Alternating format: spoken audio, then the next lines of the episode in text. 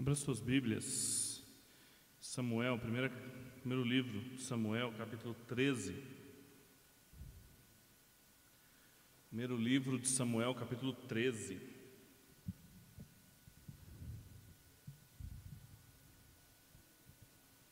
Primeiro Samuel treze.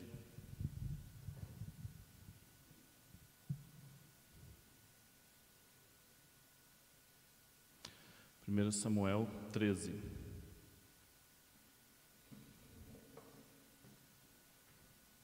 As crianças podem acompanhar Tia Daílza. É importante lembrar, meus irmãos, que quando as crianças acompanham uma professora, um presbítero aqui, além de nós não estarmos tirando elas do culto, elas continuam cultuando ao Senhor, nós também não estamos livrando-as dos seus pais, para que os pais tenham finalmente um momento de paz para prestar atenção no culto. É muito importante que os pais ensinem as crianças que tudo o que acontece antes do momento em que elas vão ouvir o Evangelho, acomodado às capacidades cognitivas dela, também é culto. Então você precisa orar com a sua criança no momento de confissão de pecados. Você precisa ajudá-la a invocar o Senhor, a cantar com o Senhor. E depois, quando ela volta com outros elementos do culto, você precisa explicar para ela porque ela pode ou não participar desses elementos, como, por exemplo, da ceia.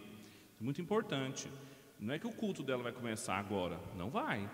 O culto dela é esse, que, que, que começou com outros momentos, que agora ela vai participar de um momento em que ela vai ouvir o Evangelho. E quando ela volta, ela ouve os outros momentos do culto. Então a gente precisa ficar muito atento a isso. A gente não está tirando as nossas crianças aqui para a gente poder ficar livre delas e ouvir a pregação. É um ministério com crianças. Importante lembrar disso, para a gente saber o que está envolvido com as nossas crianças. Vamos ler o que diz o texto de primeiro Samuel, capítulo treze, versículo um. Saul tinha trinta anos de idade quando começou a reinar. E depois de reinar dois anos em Israel, escolheu três mil homens de Israel. Dois mil ficaram com ele em Micmás e no monte de Betel. E mil ficaram com Jônatas em Gibeá, de Benjamim. Ele mandou o restante do povo de volta para suas tendas. Jônatas atacou o posto dos filisteus que estavam em Geba, e os filisteus ficaram sabendo disso.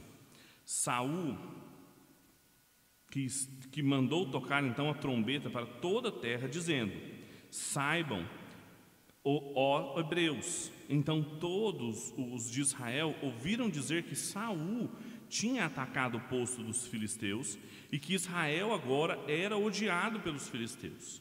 Por isso o povo foi convocado para se juntar a Saul em Gilgal. E os filisteus se ajuntaram para atacar Israel com trinta mil carros, seis mil cavaleiros e um exército de guerreiros como a areia que está à beira do mar. Eles subiram e acamparam em Micmás, ao oriente de Bet-Aven. Quando os homens de Israel viram que estavam em apuros, pois o exército estava pressionando, esconderam-se nas cavernas, nos buracos, nas rochas, nos esconderijos subterrâneos e nas cisternas. E alguns dos hebreus passaram o Jordão e foram para a terra de Gade, de Gileade. Mas Saul ficou ainda em Gilgal e todo o exército o seguia tremendo. Vamos orar? Pai, nós estamos diante da sua palavra, pedimos que o Senhor fale conosco uma vez mais, de uma forma que nós possamos compreendê-la, nos dê sabedoria para respondermos essa palavra com obediência, para que o seu nome seja glorificado através de cada uma das nossas atitudes, das nossas decisões, de tudo aquilo que nós formos fazer. É a nossa oração em nome de Cristo Jesus. Amém. Não sei se os diáconos é, já foram lá, mas se puderem me trazer água, eu preciso de água e de fôlego. É, se a gente não conhecesse, se vocês não conhecessem a história de Saul, ah, se, não, se não, não soubessem como a história de Saul termina, é, como que termina a história dele, a história ah, de, de, do reinado dele, esse aqui, preciso de muita água. Se a gente não, ter, não soubesse como que termina a história dele,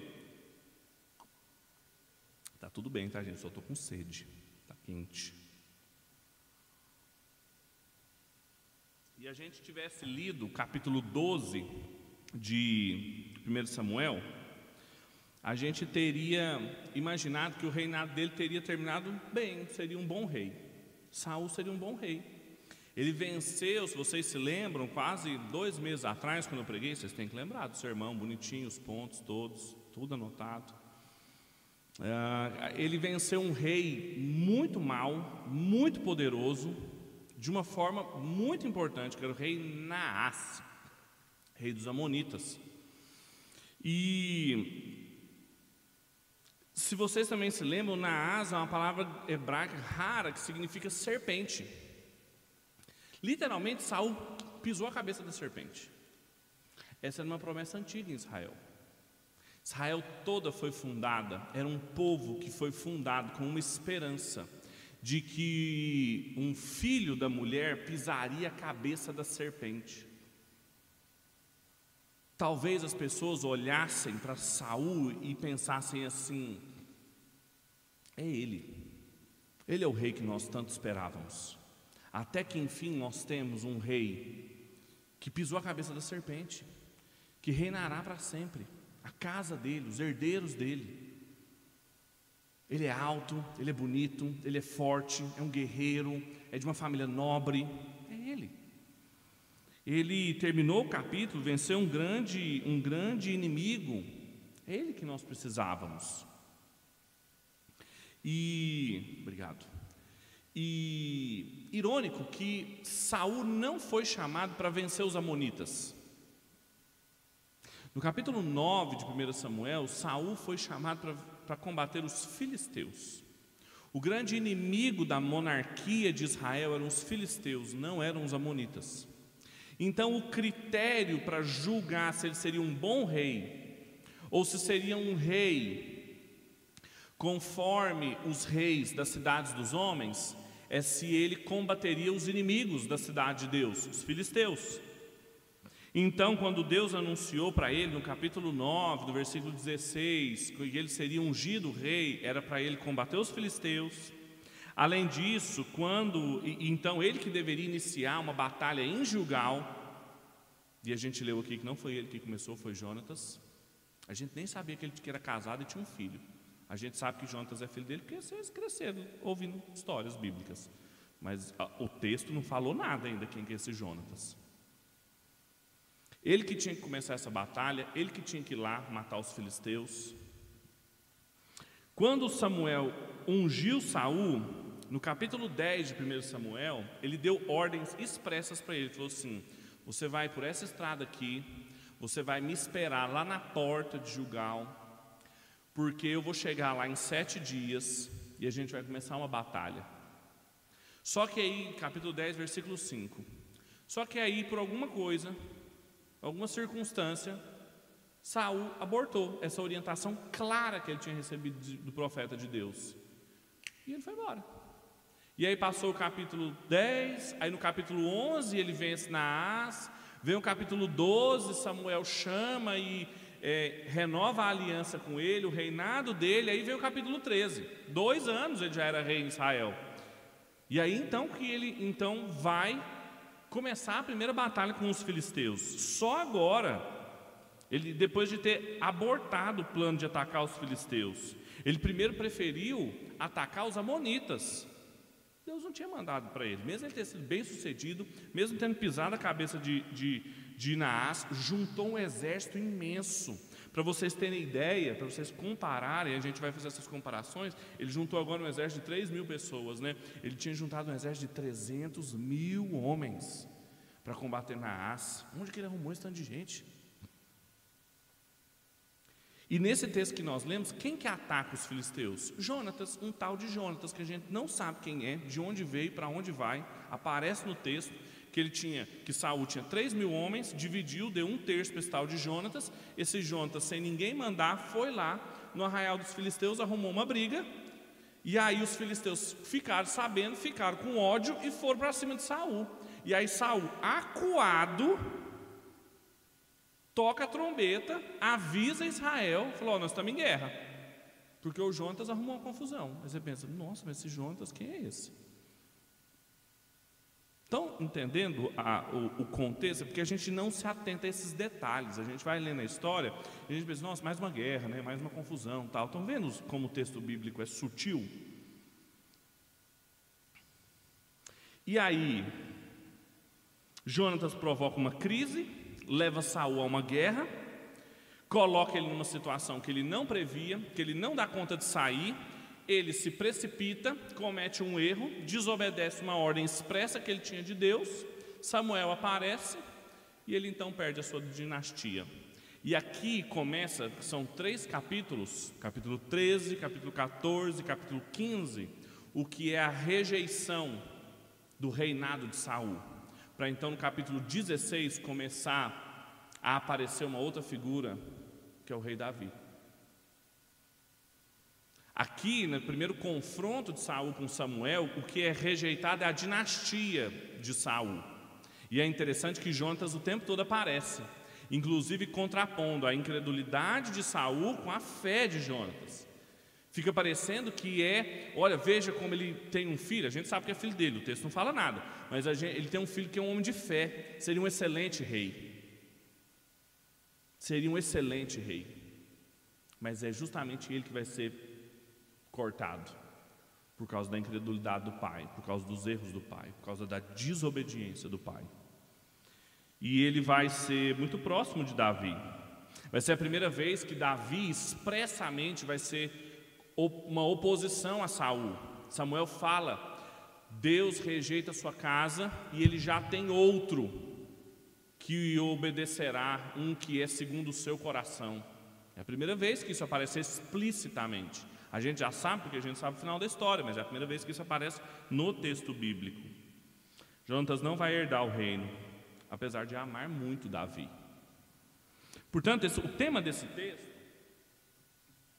o tema desse texto, tanto para os seus ouvintes originais, a gente sempre tem que pensar isso, as pessoas que estavam lendo esse texto a primeira vez, ouvindo essas histórias, quanto para um povo que às vezes a gente esquece, que era o povo que estava exilado na Babilônia, que já tinha perdido todas essas promessas, tinha sido expulso da terra e que também estava esperando, sem saber o que fazer. Veja, ele estava numa posição muito parecida com a de Saul, com o medo de se precipitar. O que nós vamos fazer? Nós não temos rei mais, nós não temos as promessas mais, o que nós vamos fazer?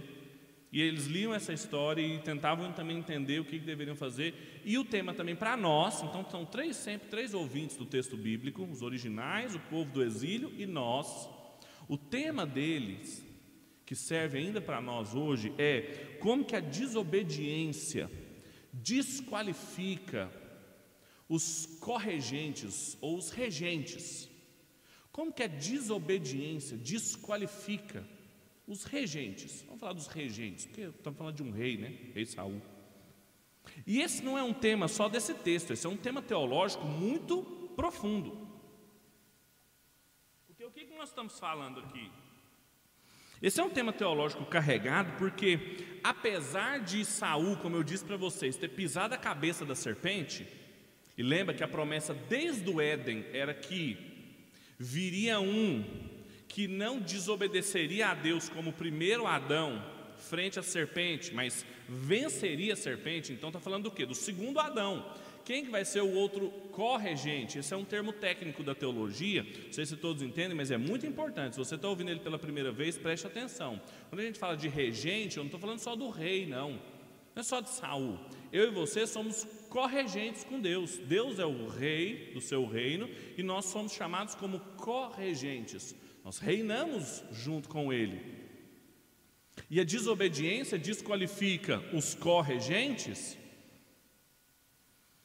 porque da mesma forma que o primeiro Adão desobedeceu a Deus e foi desqualificado por isso, quebrou a aliança que Deus tinha com ele, quebrou o pacto, tinha um pacto, uma obras que tinham que ser cumpridas e não cumpriu e foi desqualificado, aqui também Saul esperava-se dele obediência, porque tinha uma aliança com ele, e apesar de ele ter sido vitorioso no capítulo anterior, não era ele o que pisaria a cabeça da serpente de uma vez por todas, não era ele a esperança de Israel, e uma vez que não era ele a esperança de Israel, o seu reinado não deveria continuar para sempre, a sua casa não deveria continuar no poder para sempre. Por quê? Porque nós precisamos de um outro regente, nós precisamos de um outro rei, de um outro ungido, que um segundo Adão, que seja obediente a Deus, um outro, como diz Samuel, que tenha o seu coração entregue a Deus, que tenha o seu coração dedicado a Deus. Estão vendo a importância desse, do tema desse texto aqui? Esse texto aqui é o, é o Evangelho. O que que esse texto então nos ensina sobre isso? O que que esse texto nos ensina sobre como que a desobediência nos desqualifica? Todos nós. E vocês sabem onde eu vou chegar? Como que só o Senhor Jesus tem condições e qualificações para cumprir essas exigências de um trono que não tem fim e que por isso ele reinará para sempre. Por que que os regentes desobedientes precisam ser detidos, como Saul foi? Por que que regentes, corregentes como nós, quase perfeitos, que eram muito bons, muito qualificados, mas por causa de um erro, uma precipitação, colocaram tudo a perder? Por que que a desobediência desqualifica? De acordo com esse texto, o capítulo todo nós vamos explorar aqui, que ele é bem divididinho, ele tem cenas, as narrativas têm cenas, nós podemos dividi-las. É porque a desobediência, ela nos impede de começar, de continuar e de concluir, veja, bem didático, começar, continuar e concluir os deveres que nós temos na aliança de Deus. A desobediência, as nossas desobediências cotidianas, elas nos impedem de começar, de continuar e de concluir os deveres que nós temos dentro da aliança de Deus. Eu quero mostrar como que isso se deu na vida de Saul e como que isso se dá na minha e na sua. Então volte seus olhos no texto mais uma vez e vamos ver como que isso se dá. Como que Saul teve dificuldade em começar a cumprir os seus deveres na aliança de Deus. Versículo um até o sete de novo.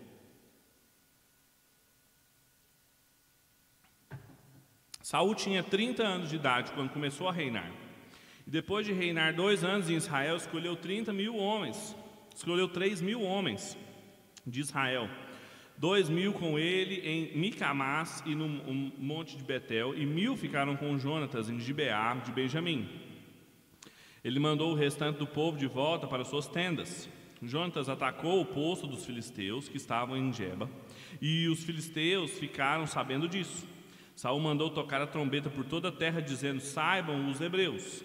Então todo o Israel ouviu dizer que Saul havia atacado o posto dos filisteus e que Israel agora era odiado pelos filisteus. Por isso o povo foi convocado para se juntar a Saul em Gilgal. Os filisteus se ajuntaram para destacar Israel com trinta mil carros, seis mil cavaleiros e um exército de guerreiros como a areia que está à beira do mar. Eles subiram e acamparam em Micmás, ao oriente de Bet-Aven. Quando os homens de Israel viram que estavam em apuros, pois o exército estava pressionando, esconderam-se nas cavernas, nos buracos, nas rochas, nos esconderijos subterrâneos e nas cisternas. Alguns dos hebreus passaram o Jordão e foram para a terra de Gade e de Gileade. Mas Saul ficou ainda em Gilgal e todo o exército seguia tremendo. Até aqui. Existem muitos elementos nesse primeiro texto aqui para mostrar da dificuldade que Saul teve em começar a cumprir os seus deveres. E por isso desobedeceu e por isso que ele foi desqualificado. Ah, o primeiro versículo desse texto, algumas Bíblias podem ter ah, uma diferença nas traduções dela, quanto à idade dele, ou quanto ao tempo de, de governo. Realmente tem uma dificuldade no texto original do primeiro versículo, mas isso aqui é uma fórmula bem conhecida do começo dos reinados. Todo começo de um novo rei tem uma fórmula no texto bíblico, um padrão que continua em todos, que é: fulano tinha tantos anos e reinou durante tantos anos. É isso que acontece em todos, e aqui também em Saul, mostrando o quê? Que Saul está com... aqui vai começar o relato do começo do reinado de Saul. Vejam que isso é estranho, porque Saul já, já era rei, já tinha feito um monte de coisa. Mas lembram daquele critério que eu falei para vocês, que o critério era a luta dele contra os filisteus. Então é como se o que ele tivesse feito antes, ele fez o que ele quis, ele fez em independência aos planos de Deus. O critério para julgar se ele seria um bom rei é daqui para frente. Ademais, antes ele tinha sido chamado de líder o tempo todo, uma palavra diferente no hebraico. Aqui ele é chamado de Melech, que é rei. Aqui ele é chamado de rei. Então o líder Saul agora então é o rei Saul há dois anos. Veja a demora para que ele comece então a agir como um rei. O reinado de Saul então está começando agora, ele está fazendo o que ele deveria fazer, e o critério para ver se ele será um bom rei vai ser como ele vai lidar com os filisteus. Se ele será um rei como os reis das outras nações, da cidade dos homens, ou se ele vai ser um rei como da cidade de Deus. E se esse era o critério, foi um fiasco o reinado dele. Porque, em primeiro lugar, ele demora demais para acontecer. Dois anos para poder levar a cabo uma instrução que ele recebeu claramente de Samuel, que deveria ter acontecido nos primeiros momentos que ele foi ungido. Não havia o porquê de ter demorado tanto. Ademais, ainda mais grave, não foi ele que começou a batalha, foi Jônatas. Jônatas que precipitou a crise que Saul se viu rodeado dela. Jônatas foi lá com um terço dos soldados que ele, que ele tinha, do seu exército de três mil homens, ou seja, com um poderio militar muito menor. Nós vamos ver à frente do texto bíblico que nenhum deles tinha nenhuma espada, nenhuma tecnologia de metal, somente Saul e Jônatas tinham espadas. Vocês vão ver porquê no final do capítulo. Então, sem arsenal, com poucos homens, Jônatas, porque era um homem de fé, foi lá e fez o que tinha que ser feito. E nem tinha recebido uma palavra expressa do Senhor. Mas a crise, então, começa não com Saul, mesmo com toda a demora. Além disso, o poderio militar dele muito reduzido, como eu falei para vocês, pelo menos uma redução de noventa e nove por cento, de trezentos mil homens que enfrentaram Naás, agora ele tinha três mil apenas, e sem equipamento adequado. Há um outro detalhe no texto aqui que um dos comentadores chama atenção, que é muito cruel, foi o Bruce Waltke que me chama atenção aqui, que quando ele vai convocar Israel, ele chama Israel de hebreus. Um termo que é sempre pejorativo para lembrá-los do tempo em que eles eram escravos no Egito. E o, o texto bíblico nunca chama o povo de Israel de hebreus, porque é como se ele estivesse dizendo: olha, povo de segunda classe, súditos, vocês que têm que me obedecer, vocês que estão me ouvindo agora, estamos num problema e vocês têm que, vocês têm que me, a, me responder com obediência. É, vamos, é, a, ajam, porque agora nós estamos numa circunstância que precisa de ação de vocês. Ele rebaixa o povo, ele não trata como o povo de Deus, referindo-se a eles de uma maneira pejorativa. Não trata bem o povo. Você está vendo ele, ele o tempo todo colocando os pés pelas mãos aqui, porque ele não sabe começar a cumprir os seus deveres aqui. A desobediência faz com que ele seja desqualificado para começar a cumprir os seus deveres. Apesar também do texto dizer que a fama foi colocada em Saul de ter começado a batalha com os filisteus, não foi, foi com Jônatas, mas a ira dos seus inimigos se deu expressamente, rápida, e fez com que o poder, a máquina militar dos filisteus se movimentasse para que eles rapidamente cercassem Israel a todo vapor. E o que eles tinham de carros de guerra, algumas bíblias trazem trinta mil, mas na verdade são três mil carros de guerra, eles tinham de homens. Era, humanamente falando, impossível vencê-los. E a reação do povo também foi a pior de todas. O texto bíblico usa vários termos hebraicos diferentes para descrever o terror que eles sentiam diante dessa situação. Palavras utilizadas para falar que eles ficaram angustiados, oprimidos, escondidos, estremecidos e, por fim, espalhados. Cruzaram o Jordão, voltaram para a Transjordânia, correram, falaram: meu Deus, o que está acontecendo? Situações de retorno. A, tudo aqui descreve algo como um, uma, uma, um contrário do desenvolvimento que era esperado de Deus para eles ocuparem a terra prometida.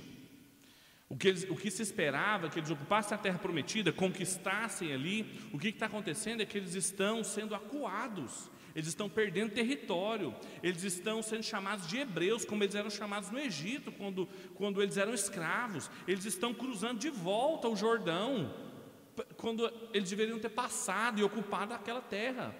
Tudo isso por causa de Saul, que não soube governar bem o seu povo. Quando a gente entende tudo isso e se pergunta o que isso significa para nós hoje, que também somos corregentes, como Saul foi um dia, a gente entende que como que a desobediência desqualifica os corregentes, porque ela impede deles começarem a cumprir os seus deveres. Saul agiu porque ele se sentiu constrangido. Ele não agiu por convicção, por certeza, por fé, como Jônatas. Veja que o texto gasta uma linha para falar o que, que Jônatas fez. Jônatas foi lá, pegou os mil homens dele e arrumou uma briga. Fez o que tinha que fazer. Enquanto Saul começou a fazer um monte de coisa errada. E só foi ladeira abaixo. Ele não agiu porque ele estava certo da fé que tinha, da palavra que recebeu. Mas ele agiu porque ele estava coagido de toda a circunstância ao seu redor. E ele tinha que fazer alguma coisa, já que Jônatas arrumou uma briga. E ele foi se lembrando do que era esperado dele. Tudo que ele fez em seguida era inadequado, porque foi feito sem fé. Foi feito sem coragem, inadequadamente. A obediência, meus irmãos, e esse é um sermão sobre desobediência, como ela nos desqualifica. Portanto, a obediência só é possível quando se confia, quando se tem fé.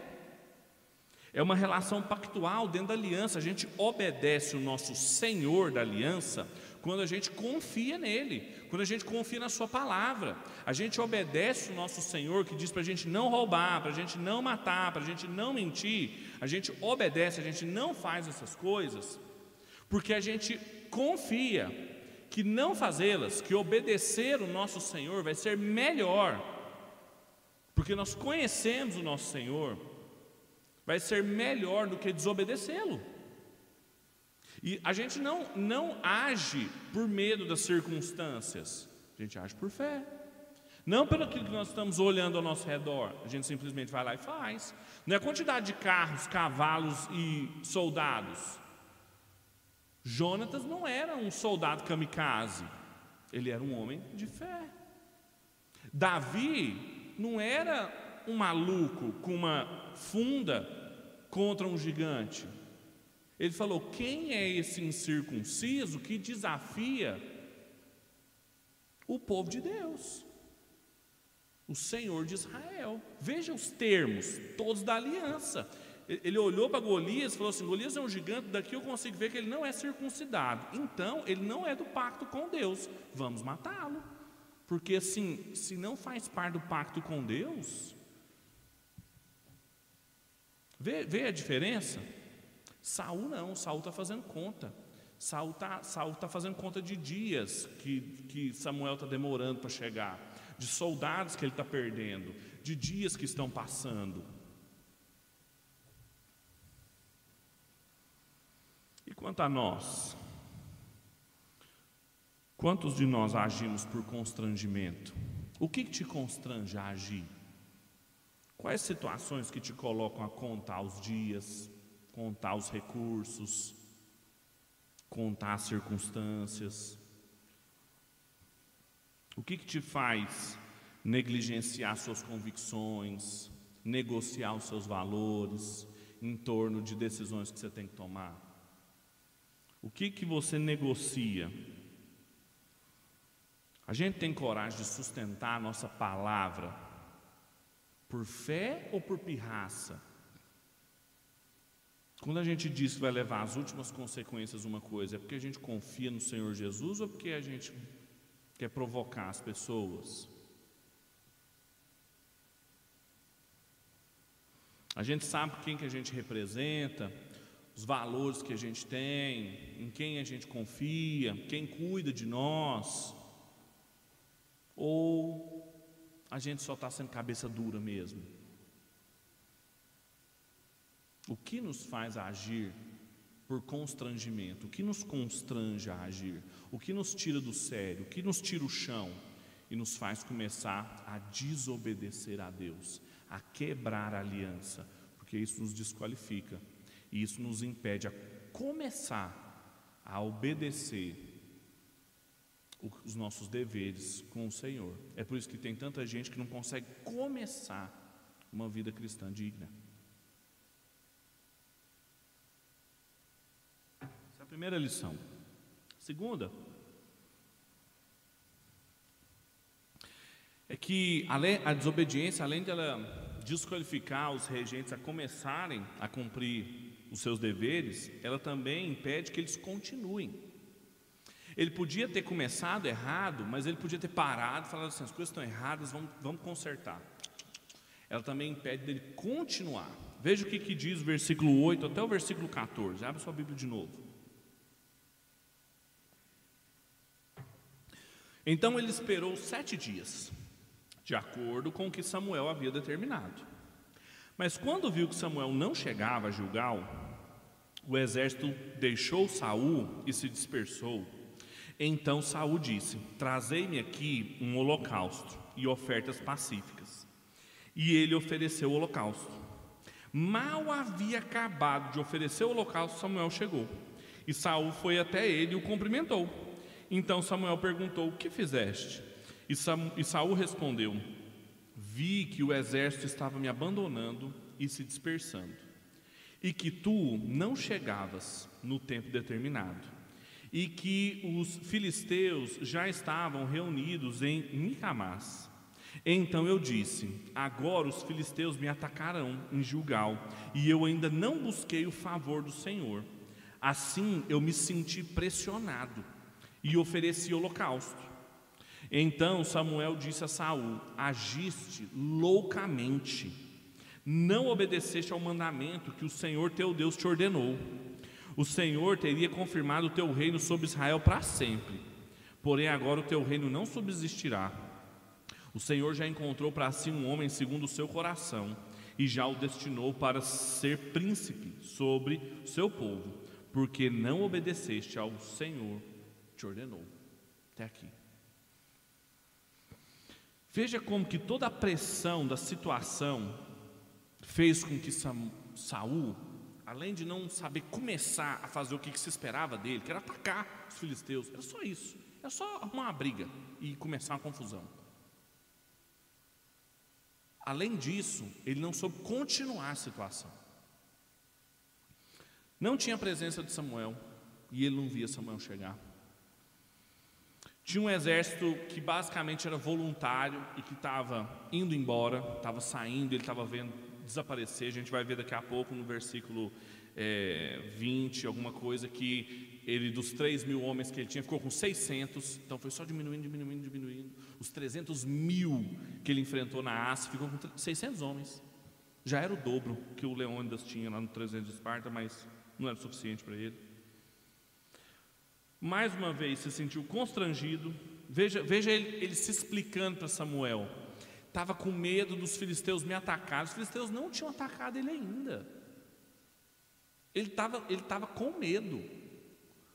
E aí ele fala, eu resolvi oferecer sacrifício a Deus para buscar o favor de Deus. Não entendeu nada sobre Deus. Não aprendeu nada ouvindo as histórias de Eli e seus filhos, que no meio das batalhas tentaram levar a arca do Senhor para manipular o Senhor para ganhar batalhas, e que os filisteus levaram a arca embora,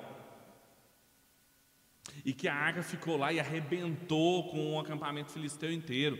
Parece que Saul não conhecia nada disso.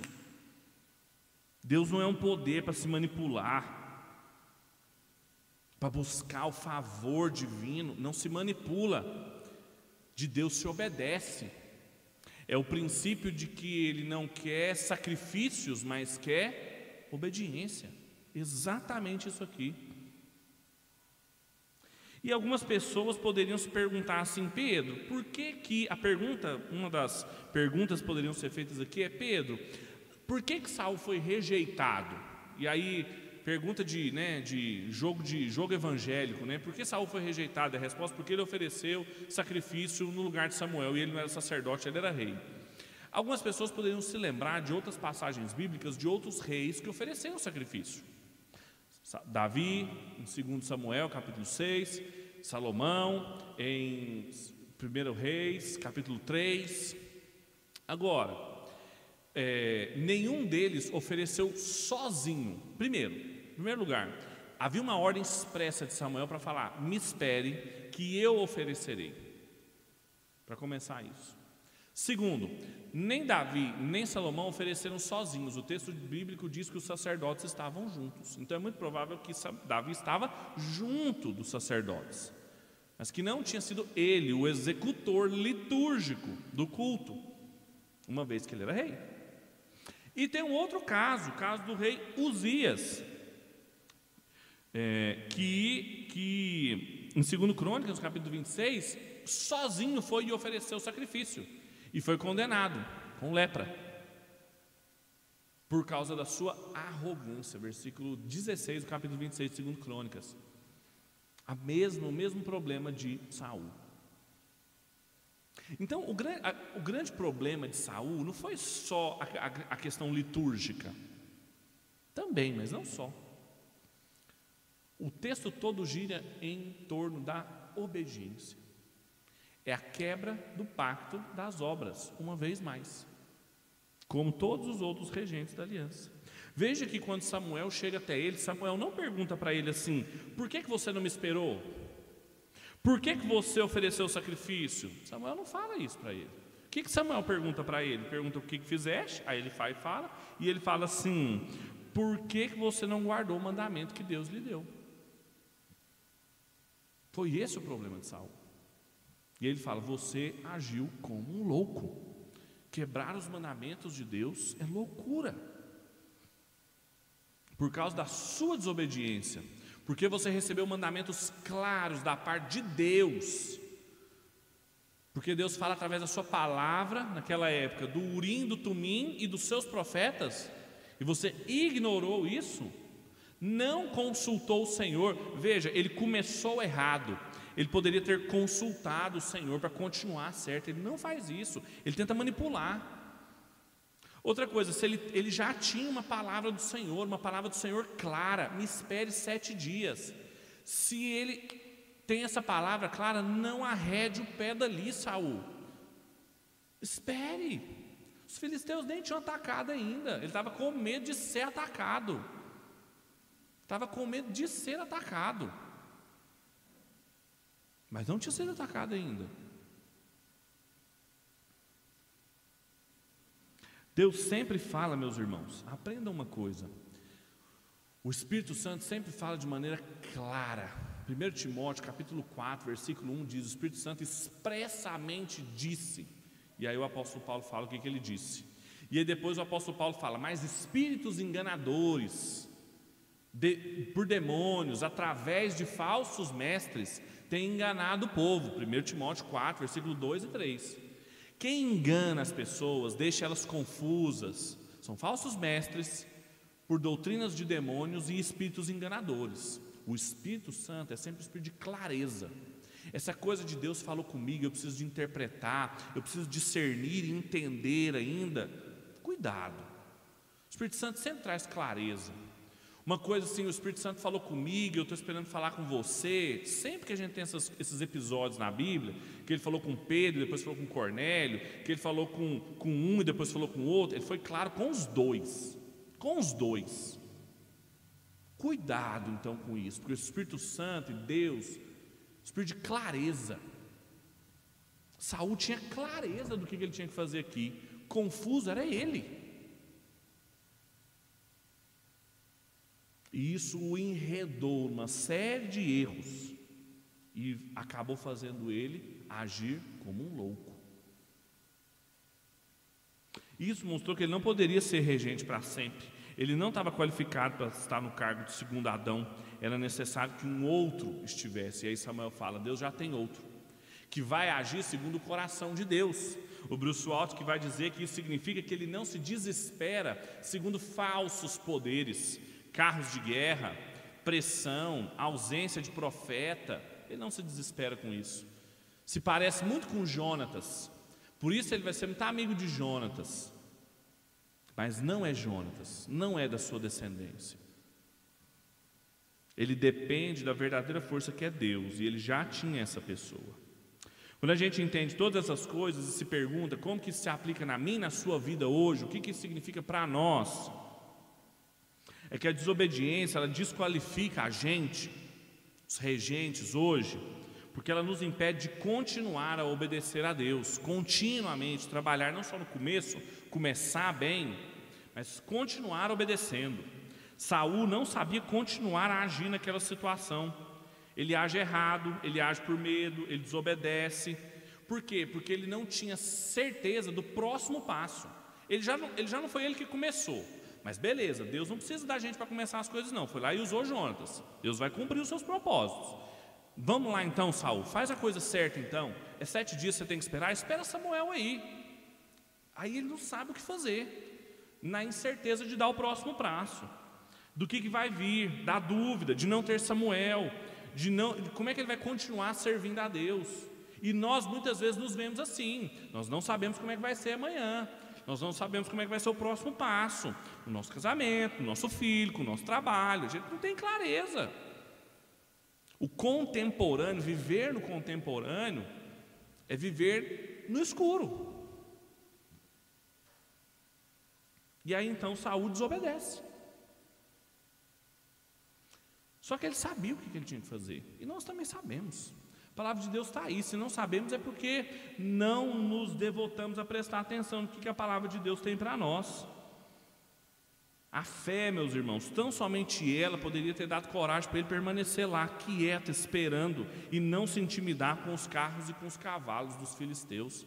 Quantas vezes, meus irmãos, a gente já viu nas escrituras antes dele que Deus não precisou de nenhuma espada, de nenhum soldado para vencer exércitos inteiros. Jericó caiu de frente os olhos de Israel na base do grito. E aí eu devolvo a pergunta para vocês: o que que pressiona vocês? O que que te deixa pressionado? O que que te deixa amedrontado, escondido, estremecido, como Israel ficou e como Saul ficou? O que que te faz agir por impulso? O que que te faz desobedecer a Deus, querer manipular a Deus, querer buscar a ajuda de Deus de uma forma que você sabe que você está... Oi Deus, estou aqui de novo, sou eu mais uma vez, o Senhor sabe, né? Estava muito querendo aquilo, o Senhor podia me ajudar. Você sabe que esse tipo de relação, querendo uma manobra, botou manobra no meio, não é bíblico.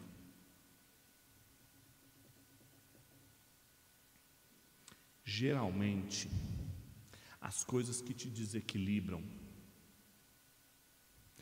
que te fazem agir por impulso e que acabam te fazendo desobedecer a Deus, são as coisas que você quer controlar. Só que você não controla.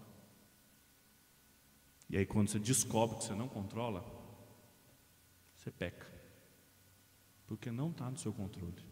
Seu casamento não está no seu controle, seus filhos não estão no seu controle, o sustento da sua casa não está no seu controle, sua vida não está no seu controle. Uma das poucas coisas que eu lembrei enquanto eu estava doente foi um versículo que a Carol, quando eu postei, a Carol falou: nossa, que coisa macabra você postar esse versículo aí. Mas eu falei assim, mas foi um dos versículos que me veio à mente quando eu, enquanto pequeno, decorava versículos bíblicos. É uma coisa importantíssima da gente fazer, que é um trecho do Salmo cento e três, que diz assim: todos esperam de ti que lhes dê sustento em tempo oportuno, dando-lhe tu, eles recolhem, abre suas mãos, eles se enchem de bens. Se tu viras o teu rosto, logo ficam perturbados, se tu tiras a respiração, logo morrem. Quem enche os nossos pulmões de ar é o Senhor. Quando a gente está lá sem fôlego, quem põe fôlego no nosso pulmão é o Senhor. Nada está no nosso controle. Mas quando a gente fica agarrado tentando controlar as coisas, a gente peca. Saul estava tentando controlar as coisas, vendo que Samuel não estava lá, os, o pessoal escorrendo pelos dedos dele, sem saber o que, que fazer. Eu vou fazer um negócio aqui. Calma, ninguém pediu para você fazer nada, Saul. Deus não está parado, não, Saul. Deus está trabalhando. O nosso Deus não está parado. Só que a nossa desobediência nos desqualifica para continuar. Por último, e esse ponto é pequenininho, a nossa desobediência também nos impede de concluir os nossos deveres. E concluir também no sentido, é claro que eu coloquei concluir para ficar bem didático, né? Começar, continuar e concluir, mas concluir no sentido de sair. Saul, e esse texto vai terminar, vocês vão ver, a gente lendo os últimos versículos, que o texto termina assim, ué, e aí? Que só vai terminar na próxima exposição, né? O texto não termina, a gente não sabe o que acontece, a gente só vai saber depois, se você quiser ler na história, mas assim, só depois. Saul, Saul não sai da situação, Saul não sabe terminar essa situação. Veja o que diz o versículo quinze.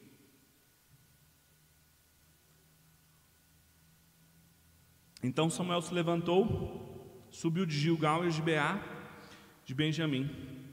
Saul contou o povo que se achava com ele, eram cerca de seiscentos homens. Saul, seu filho Jônatas e o povo que se achava com eles ficaram em Gibeá de Benjamim, mas os filisteus haviam acampado em Micmás. Então os saqueadores que saíram do acampamento dos filisteus em três companhias. Uma das companhias foi em direção a Ofra, em região de Suá. A outra foi em direção a Bet-Ormon e a outra em direção à região próxima do vale de Zeboim, em direção ao deserto. Em toda a terra de Israel não se achava um só ferreiro, porque os filisteus haviam dito, os hebreus não farão nem espada nem lança.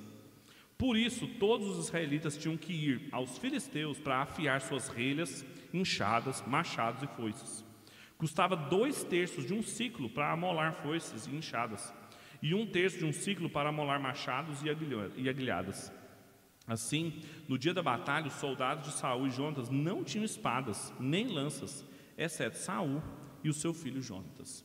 Até aqui, versículo vinte e três faz parte da próxima exposição.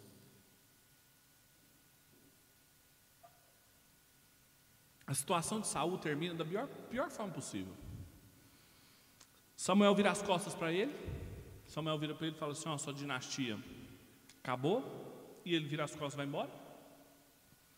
Saul conta assim, quantos homens que ele tem? Tem seiscentos, tinha três mil, dois mil e quatrocentos foram embora. Não tem espada, e agora que explica por quê. Não tinha ferreiro em Israel. Vocês pararam para pensar, vocês, vocês conseguem ler isso aqui? Os filisteus tinham oprimido tanto Israel, que eles não permitiam que tivesse ferreiro em Israel, para eles dependerem dos filisteus, para amolar os seus machados, as suas foices. Mas não é só uma dependência econômica, é para eles não terem espadas. Eles não tinham espadas, eles saíam com paus. Vocês lembram como é que Golias fala de Davi? Eu, eu não sou cachorro para ele vir com pau e pedra para cima de mim, não. Vocês lembram?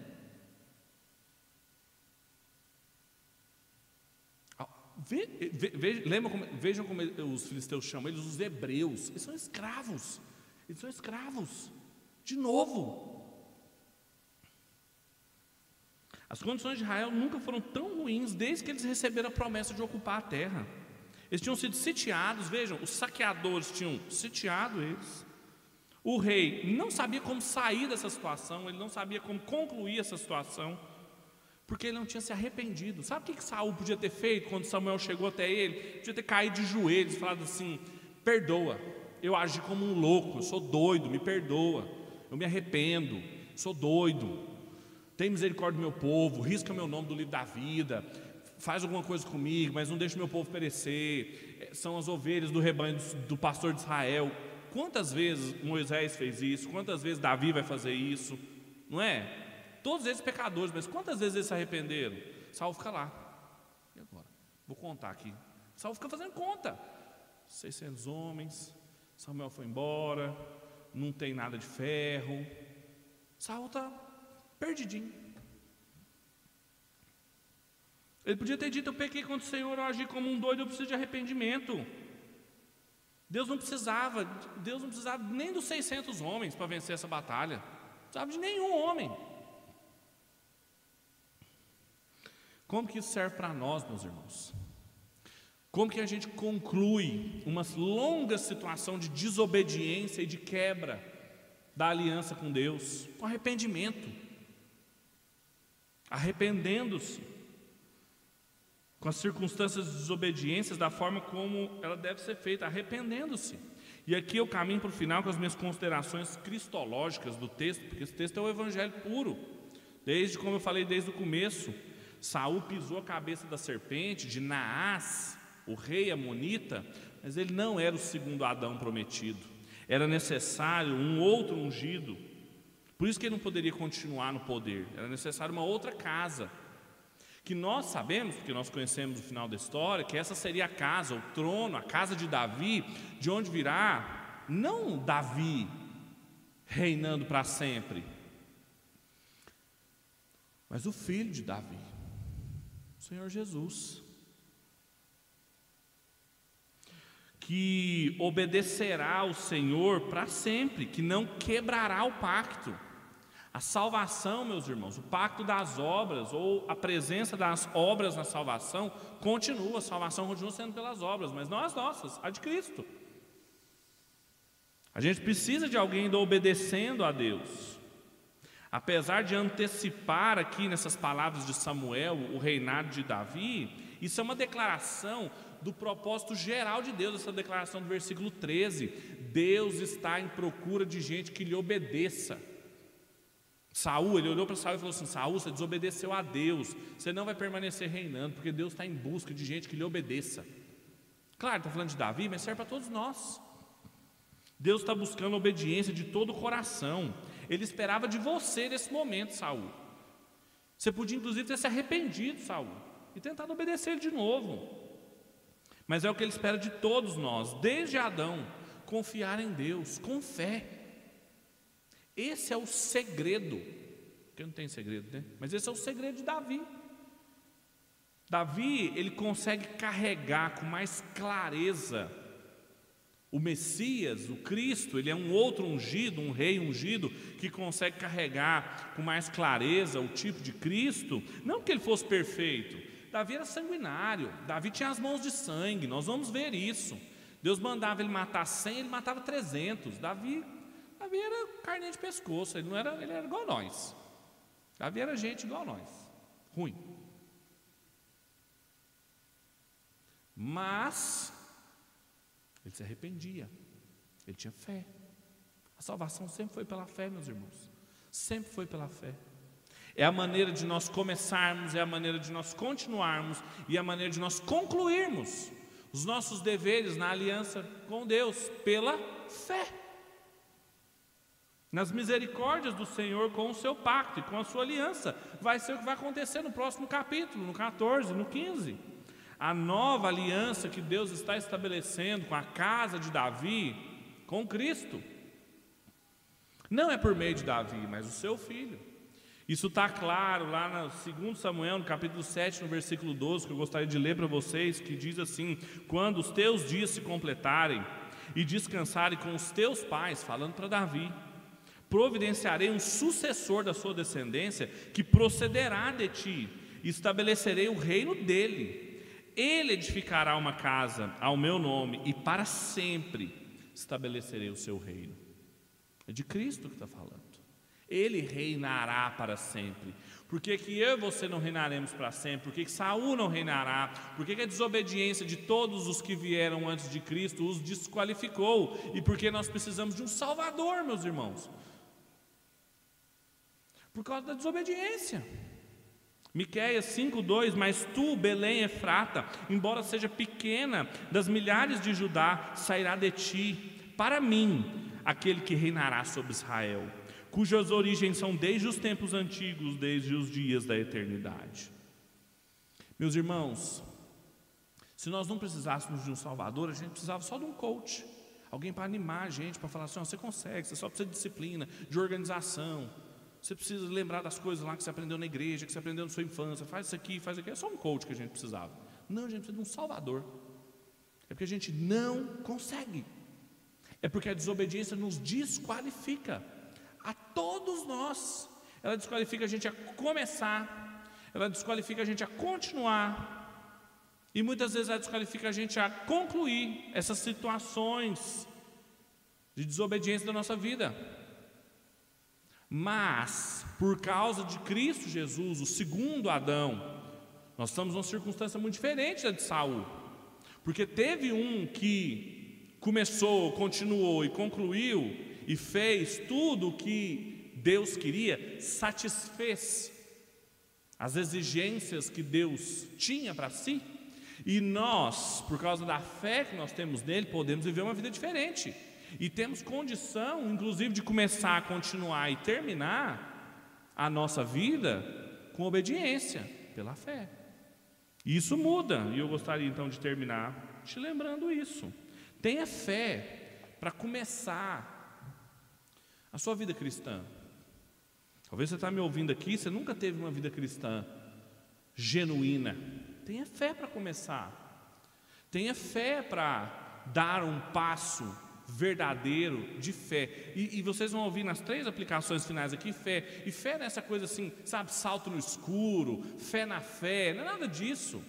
Fé nunca foi sinônimo de, de incerteza na Bíblia, como se a gente contrapusesse fé com razão. Isso é coisa, coisa de filósofo na Idade Média. Nada a ver. Fé na Bíblia sempre foi contraposta com visão. A fé é o firme fundamento das coisas que não se pensam, se raciocinam, não, que não se veem. A melhor ilustração que eu já desenvolvi sobre isso, antigamente, é a do ônibus, né? Ninguém, ninguém fica esperando mais no ponto de ônibus, o povo espera Uber. Agora você está vendo Uber. Você pediu no aplicativo Uber, você está olhando para a rua assim, você não está vendo Uber, mas você está olhando no aplicativo que ele está chegando e em dois minutos ele vai virar a esquina, mas você está olhando ali na esquina e não está vendo nada. Mas você está acompanhando aqui no satélite, tempo real, internet, quatro G, e está aparecendo, está aparecendo aqui, e aí você, quando ele virou aqui no aplicativo, você olhou lá na esquina, ele virou também. Por que isso? Isso é fé. Por que isso é fé? Porque você conhece e confia, tem confiança no caráter do aplicativo. O aplicativo não costuma falhar, o sinal do satélite ligado à internet, no seu celular, a internet não costuma falhar, o celular é bom, tal. O contrário, você também é verdadeiro, você está com um celularzinho ruimzinho, a internet sua chinfrim, e o aplicativo não é confiável, está aparecendo que vai virar, mas não, espera mais uns dois minutos aí que ele vai aparecer lá, porque demora mesmo. Você conhece o caráter do seu celular. Fé é isso. Você não está vendo, mas você sabe o que vai acontecer. Guardadas as devidas proporções, tá? Para você não sair falando aí que eu falei que fé é Uber, é aplicativo e tudo mais. É a gente estar olhando uma série de coisas ao nosso redor que podem estar parecendo contrárias ao que Deus espera de nós. Podem ser carros de guerra, podem ser as pressões do nosso cotidiano, mas a gente sabe do caráter do Deus que nos mandou agir de outra forma. E a gente tem fé para começar a obedecê-lo. Então tenha fé para obedecê-lo. Tenha fé para continuar obedecendo, para continuar insistindo no seu casamento, para continuar insistindo na educação dos seus filhos, para continuar insistindo na justiça, na fidelidade, no seu trabalho, na sua igreja. Continuar, porque tem dia que se dá vontade de chutar o balde. Tenha fé para não arredar o pé da sua obediência. É só com fé. E nas situações de desobediências, conclua isso. Tenha fé para concluir isso, para acabar com isso, com arrependimento. Arrependa-se, mude de atitude, corte isso. Diga, agir como um louco. Para que você não coloque as pessoas ao seu redor em situação de vulnerabilidade. como Saul colocou o povo de Deus, a sua família e ele mesmo. Vamos orar? Feche seus olhos.